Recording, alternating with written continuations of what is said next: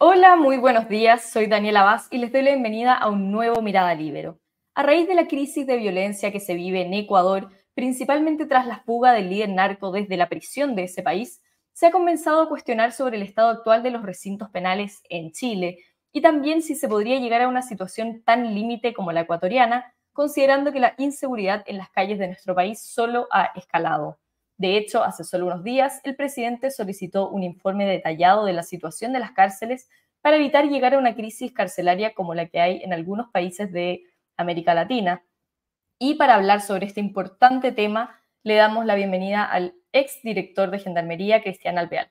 Bienvenido, Cristian, ¿cómo está? Muy buen, día, Daniela. Muchas gracias por la invitación. Gracias por, por estar en Mirada Libero. Bueno, Cristian, partamos Em, por la pregunta más obvia que uno se hace al hablar de este tema, em, que es si es que existe verdaderamente el control de lo que sucede dentro de las cárceles, con las mafias, las bandas de crimen organizado, los líderes, porque como ya es de público conocimiento, vimos que este domingo el ministro de Justicia, Luis Cordero, dijo, eh, abro comillas, que el Estado de Chile tiene control total de las cárceles y sabe lo que sucede en su interior. Bueno, primero que todo, eh, señalar que la realidad de las cárceles ha cambiado hace mucho tiempo que se viene advirtiendo desde la misma institución que muchas veces las distintas autoridades, los distintos gobiernos han estado preocupadas de las variables, principalmente hacinamiento, ¿no? Eh, el cómo se enfrentan las plazas que se requieren en regiones determinadas, etcétera. Pero una cosa es distinta y se viene advirtiendo Daniel hace mucho tiempo, tiene que, ver con la variable cualitativa. La población penal definitivamente viene cambiando hace más de 20 años en una evolución que ha sido bastante rápida. Entonces, eh, yo creo que junto con hablar de las necesidades de plaza, también se tiene que hacerse cargo el estado de esta variable cualitativa más compleja y en consecuencia se tiene que pensar en un rediseño de la institución carcelaria. Yo creo que la estructura actual nos da abasto para enfrentar esta nueva criminalidad con el nivel de riesgo, con eh, alianzas criminales que hacen con eh, bandas criminales extranjeras que tienen lógicas criminales muy distintas y garantizar que hoy día tenemos el control total de las cárceles, que es bastante eh, riesgosa esa afirmación. Claro, porque el ministro también decía que cantidad en las cárceles, pero cuando se ven a través de los distintos registros y allanamientos, ¿no? la cantidad de celulares que se encuentran al año, de armas blancas, de droga, eh, que están asociados también a componentes de corrupción, creo que eso no es eh, normalidad. Y si no tenemos la normalidad dentro de las cárceles porque no tenemos el control de ella y tenemos que avanzar en distintas brechas para poder superarla y tener mayor control de la cárcel. Perdón que lo había interrumpido en, un momento porque teníamos un problema de conexión, pero ahora parece que ya está restablecido. Le preguntaba por qué el ministro decía que él podía llamar al director de Gendarmería y, que le comentara cuántas personas había, cuántas bandas, quiénes eran los líderes, pero em, usted puede afirmar que es riesgoso decir que hay control. ¿Existe un conocimiento sobre los internos más allá de este ámbito cuantitativo? Mira, hay cosas que Chile ha hecho muy bien. Eh, todo lo que dice relación con el instrumento que categoriza la población penal de acuerdo al compromiso intelectual es una herramienta más en Chile en la década del 90. Un sociólogo y un equipo multidisciplinario impulsan una medida como esta que hasta el día de hoy se utiliza y que es muy, muy relevante para poder clasificar a la población penal y evitar el contagio criminógeno. Eso en el papel funciona muy bien, pero lamentablemente por escasa infraestructura carcelaria en muchos penales y no pocos no se puede generar esta segmentación como se debe. Y en consecuencia tenemos eh, problemas de contagio criminógeno, como se denomina, o contaminación delictual. Entonces, eso eh, va más allá de los programas que pueda o la intención que tenga la institución para poder maximizar algo que también es importante, que es la reinserción social, pero si hay eh, lamentablemente contaminación delictual, si hay abuso de internos con mayor prontuario respecto a primerizo, lamentablemente eso es una opción que se aleja considerablemente. Entonces, cuando hablamos de cosas cuantitativas, ¿qué población penal tiene Chile y mañana? Eh, se empieza a generar todos los desencierros en todas las cárceles y efectivamente se contabiliza que el número de privados de libertad que deben estar cuadre. Y si falta uno cualquier penal, se va a buscar, ¿no? Eh, lo mismo en la tarde. En eso sí hay mucha eh, eh, eficiencia y eficacia de la institución en contabilizar los internos y saber quiénes están privados de libertad. Pero otra cosa es aventurarse a decir que tenemos control total de la cárcel, porque parte de la base que en algunos casos, algunos homicidios que se generan a intramuros, tampoco tienen un imputado conocido. Entonces tenemos algunos sectores que son bastante oscuros dentro de la cárcel, que no están monitoreados debidamente con herramientas tecnológicas y también es una invitación súper relevante transformar las cárceles en eh, cárceles con, uno podría decir, mayor eh, eh electrónica, en donde no existan puntos muertos, donde tengamos mayor control, en donde se optimice el, capital humano, que no estén rejas abriendo y cerrando rejas, sino que esta obedezca a un sistema de, centralizado de control y que el personal esté efectivamente con la población penal en un trato directo. También hay que mm. modernizar el tema de la formación de la Escuela de Gendarmería. Bueno, ahora se aprobó y en seis años o siete años la Escuela de Gendarmería tiene que estar formando oficial en cuatro años y a los suboficiales en dos años, un salto importante también en la profesión de la formación penitenciaria, Daniela, pero todo esto va acompañado de una visión que tiene que tener también recursos que hoy día la institución no dispone para poder realmente hablar de una modernización del sistema carcelario, cosa que ha sido, créeme Daniela, por décadas bastante invisibilizada. Mm. ¿Cree que hay una relación entre la grave crisis de inseguridad que hemos visto en el país con la situación carcelaria em, y también con el crimen organizado? O sea, eh, créanme que la, cárcel muchas veces amplifica lo que está ocurriendo en ciertos territorios. La cárcel eh, es, por así decirlo, un espacio donde se puede observar lo que está ocurriendo realmente en aquellos territorios que nadie quiere conocer. Muchas veces eh, esta, esta realidad de invisibilizar las cárceles tiene que ver también con una lógica de la política criminal con un enfoque fuertemente orientado a uno le llama a sacar los delincuentes de la calle, ¿no? A todo lo que es la persecución penal. Si hay delincuentes y un delito, tenemos que apresarlo y mandarlo a la cárcel. Y con eso terminamos el trabajo. Muchos estados han creído que ese es el trabajo en materia de seguridad pública. Sacar a quienes delinquen y recluirlos en unas cárceles, lo que yo llamo o he denominado bodegas humanas. ¿Qué pasa con ellos dentro de la cárcel? Da lo mismo. Es más, es más, Daniela, incluso la sociedad en algún minuto también hemos podido leer cuando hay noticias relacionadas con crisis carcelarias, que ojalá eh, las cárceles en una isla, que ahí la mañana desaparezca el mapa, eso tiene que ver también con el desprecio y el descontento que se tiene de lo que es el rol de la cárcel dentro de una sociedad. Eh, la cárcel tiene que también, junto con hacer cumplir las penas, tiene que también tratar de eh, que las personas que cometan delitos realmente tengan alternativas distintas de reinventarse en la vida. Y eso es legítimo y eso ennoblece la penitenciaria. Pero eso, que es un fin eh, que no se puede modificar y se tiene, por el contrario, eh, potenciar, no puede ser aplicable para todo tipo de interno. La delincuencia organizada es otro perfil muy distinto, muy violento, con un poder adquisitivo que no tiene la delincuencia común y en consecuencia las capacidades de esta nueva criminalidad de corromper a agentes del Estado, eh, de utilizar la violencia como medio para lograr sus fines, que enriquecerse, no podemos creer que esta delincuencia es la misma. Y en consecuencia es clave, Daniela, separarla dentro de las cárceles, porque son ellos los que generan violencia en las calles, violencia en las cárceles, y estando en la cárcel, no es que hemos desbaratado o hemos eh, desarticulado una banda criminal, ellos solo se reorganizan en espacios carcelarios y logran transformar las cárceles en espacios en donde tienen verdaderas empresas de coordinación delictual y que operan a través de sus soldados en las calles. O sea, el mm. centro de operaciones criminales es la cárcel. Además, la cárcel la transforman en lugares de reclusión, de reclutamiento de otros miembros a la organización y además se hacen del mercado cautivo dentro de la cárcel para vender elementos prohibidos y ahí hay conflictos con otras bandas criminales. Cuando no la hay es porque hay una suerte de hegemonía de una banda sobre otra y ellos empiezan a hacerse del mercado carcelario. Y eso también hay que considerarlo como una lógica eh, que tenemos que de, de, todas maneras frenar. O sea, una de las, me imagino que cualquier persona cree que la cárcel es castigo, ¿no? Pero si la cárcel, que para cualquier persona es un castigo porque estás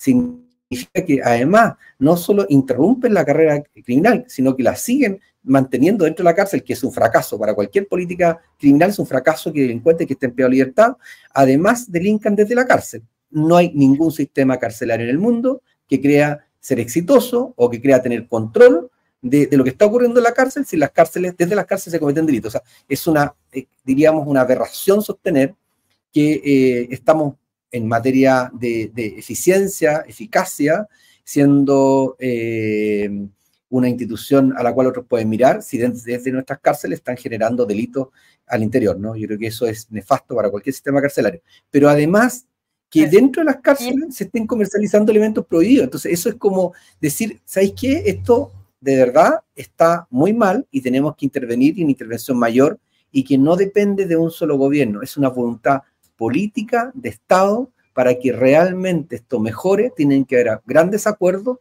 para que la realidad carcelaria permita que las personas que quieran tengan oportunidad y el que no y decida ser un delincuente profesional tenga una respuesta bastante dura porque es la única manera de que la cárcel también sea disuasiva y no la consideren su segunda casa. Daniela. Es por eso que, usted dice que hay un, cierto efecto espejo entre lo que sucede en la cárcel y lo que sucede en las poblaciones más peligrosas o los lugares más peligrosos del país, porque hay cierto control que se ejerce desde dentro actualmente. Mira, en una exposición eh, eh, en otro país, un oficial de alto grado del Salvador, muchos años atrás, eh, termina su presentación y, dicen, y dice, en su presentación en PowerPoint, dice, no se olviden que la cárcel manda a la calle porque la calle le teme a la cárcel. Esa definición, este oficial se llama Elmer Mira, con quien tengo una relación hasta el día de hoy. Eh, después de esa reflexión me acerqué y hablé con él. Y él me señalaba que muchos de los delitos, él era policía, ellos no son penitenciarios, no son gendarmes. Él es un policía que estaba como su director del sistema penitenciario en ese minuto en El Salvador. Y me señalaba que las maras tenían un control territorial porque muchas veces decidían, incluso Daniela, quienes eh, debían ellos apoyar políticamente en un cargo de elección popular y que le pedían a la gente que le enviara votos, la foto del voto por WhatsApp, para eh, garantizar que votaran por quienes ellos habían instruido, porque ya habían negociado con él algunas prebendas cuando resultaran electos para estos grupos criminales que estaban privados de libertad. Y si no lo hacían, les quemaban las casas o derechamente atentaban contra, eh, contra quien ellos terminan responsables ¿no? De, no hacerle caso a lo que ellos habían ordenado. Entonces me decía que la cárcel tiene una vinculación directa con los territorios y que muchas veces eso es lo que no se entiende por parte de la política y creo que eso es lo que nos ha ocurrido también a nosotros, Daniela. Eh, el potenciar el Ministerio Público, el potenciar Carabineros y PDI, que me parece una muy buena medida, claramente es necesario para combatir la delincuencia en las calles, pero si no vinculas a Gendarmería, lo que va a ocurrir con la mayor eficiencia de la persecución penal son más ingresos a la cárcel y no necesariamente menos delitos. La cárcel es parte del circuito ¿En Chile está ocurriendo una situación así? ¿Tenemos el riesgo de llegar a una situación como esa actualmente? Yo creo que sí. Eh, lamentablemente, hace cinco años atrás, Ecuador no es lo que hoy día, ¿no? Eh, está, mm, o México, eh, que podríamos señalar también, o Colombia, cuando se buscan quizás lógicas de eh, política de bajar el perfil, de minimizar los riesgos, eh, de alguna manera eh, permitimos que el crimen organizado avance. Esto requiere una respuesta estatal firme, inmediata, coordinada, sistémica. Y eso es lo que yo creo que hoy día no ha ocurrido. Gendarmería y Daniela, y tú lo puedes verificar como profesional de los medios, ¿no? en, en, en cuanto se habla de modernización, de mayor eficiencia para enfrentar la delincuencia, poco y nada se habla de gendarmería. Hoy día, gendarmería está siendo un tema, pese a que muchos años atrás se trató de instalar la importancia estratégica de incorporar a gendarmería dentro de lo que es el circuito pública. Entonces, hoy día, ¿qué tenemos? Dentro de las cárceles tenemos, lamentablemente, personas que provienen del extranjero, eh, tenemos eh, delincuentes que pueden ser eh, bastante complejo en sus países de origen, no, no, conocemos su historial criminal en sus países de, procedencia, sin embargo pueden estar contaminando, pueden estar eh, generando eh, una formación de delincuentes mucho más complejos dentro de la cárcel y eso es lo que particularmente a mí siempre me preocupó.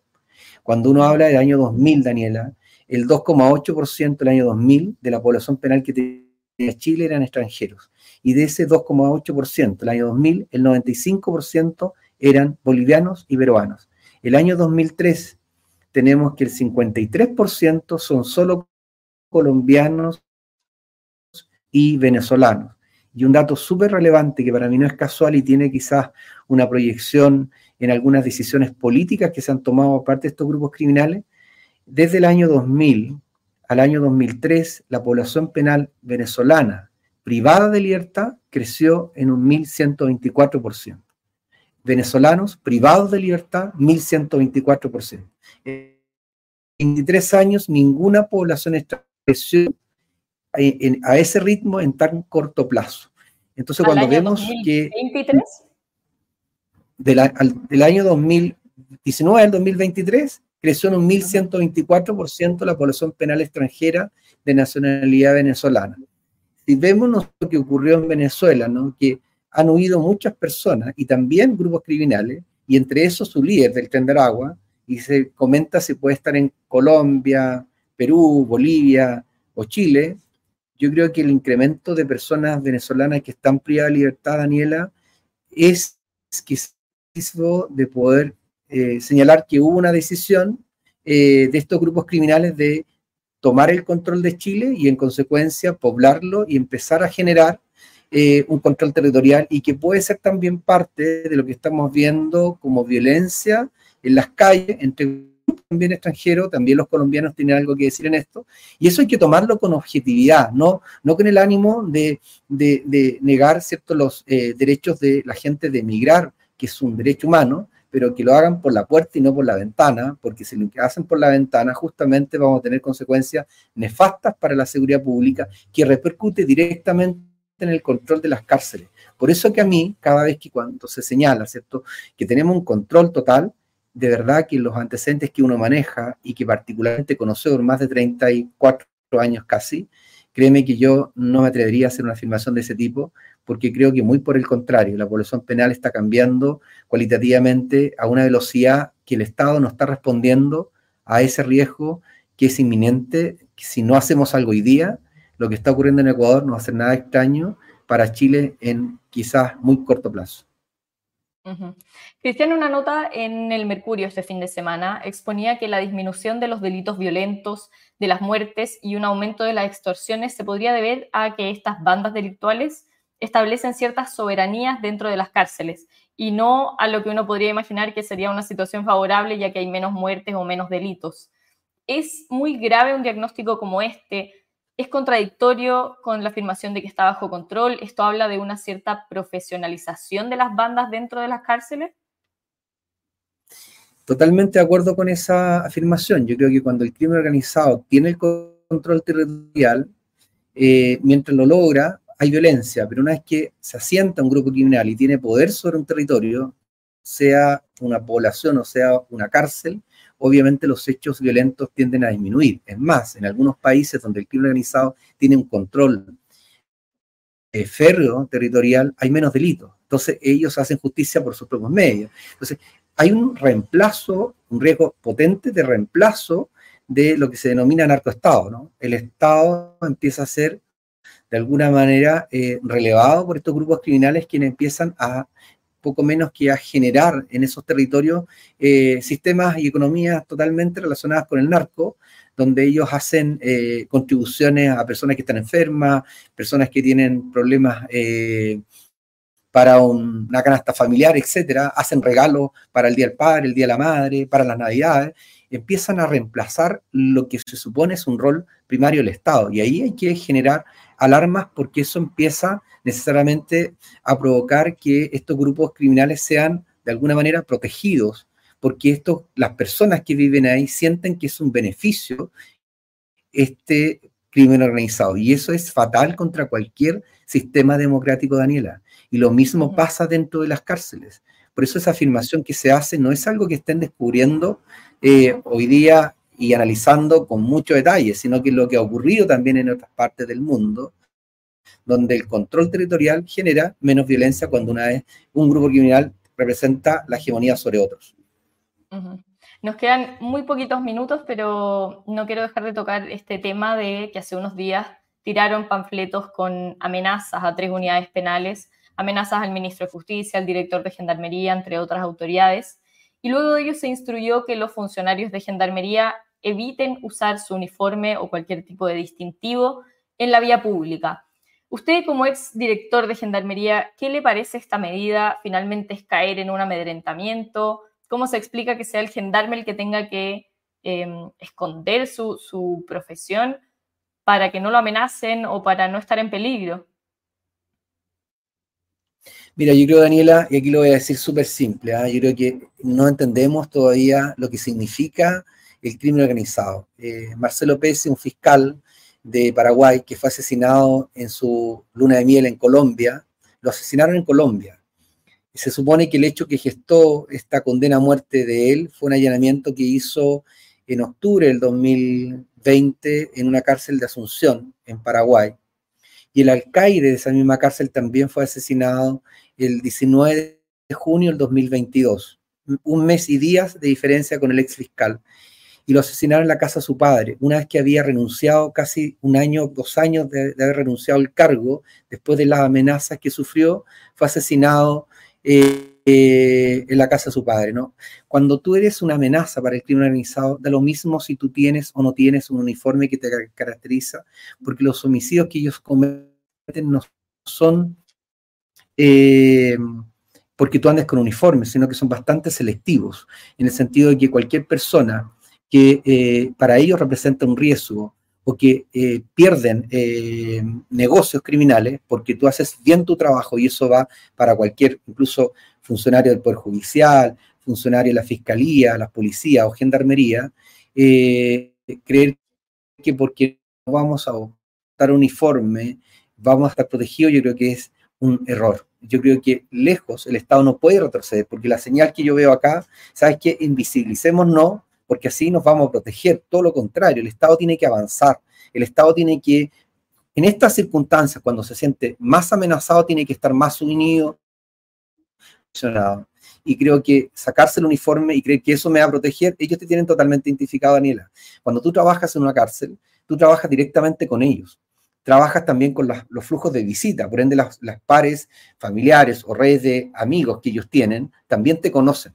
Entonces, eh, no es eh, una lógica entendible el, que, el creer que sacarnos el uniforme significará una mayor protección, sino es desconocer cómo opera el crimen organizado y creo que esta medida, lejos de potenciar lo que debemos hacer, lamentablemente debilita al Estado porque es una señal quizás que nos hace retroceder, esa es la sensación que tengo yo, y no eh, avanzar hacia tener el control que nos corresponde, porque es el Estado el que impone el sistema de reglas y convivencia, es el Estado el que tiene el monopolio de la fuerza eh, y la violencia eh, legítima, y no el crimen organizado. El crimen organizado no puede amedrentar al Estado. Ellos no pueden tener el poder de las armas y creer que pueden incluso eh, de ese Estado. Si creemos eso y retrocedemos, Daniela, estamos en el peor de los mundos.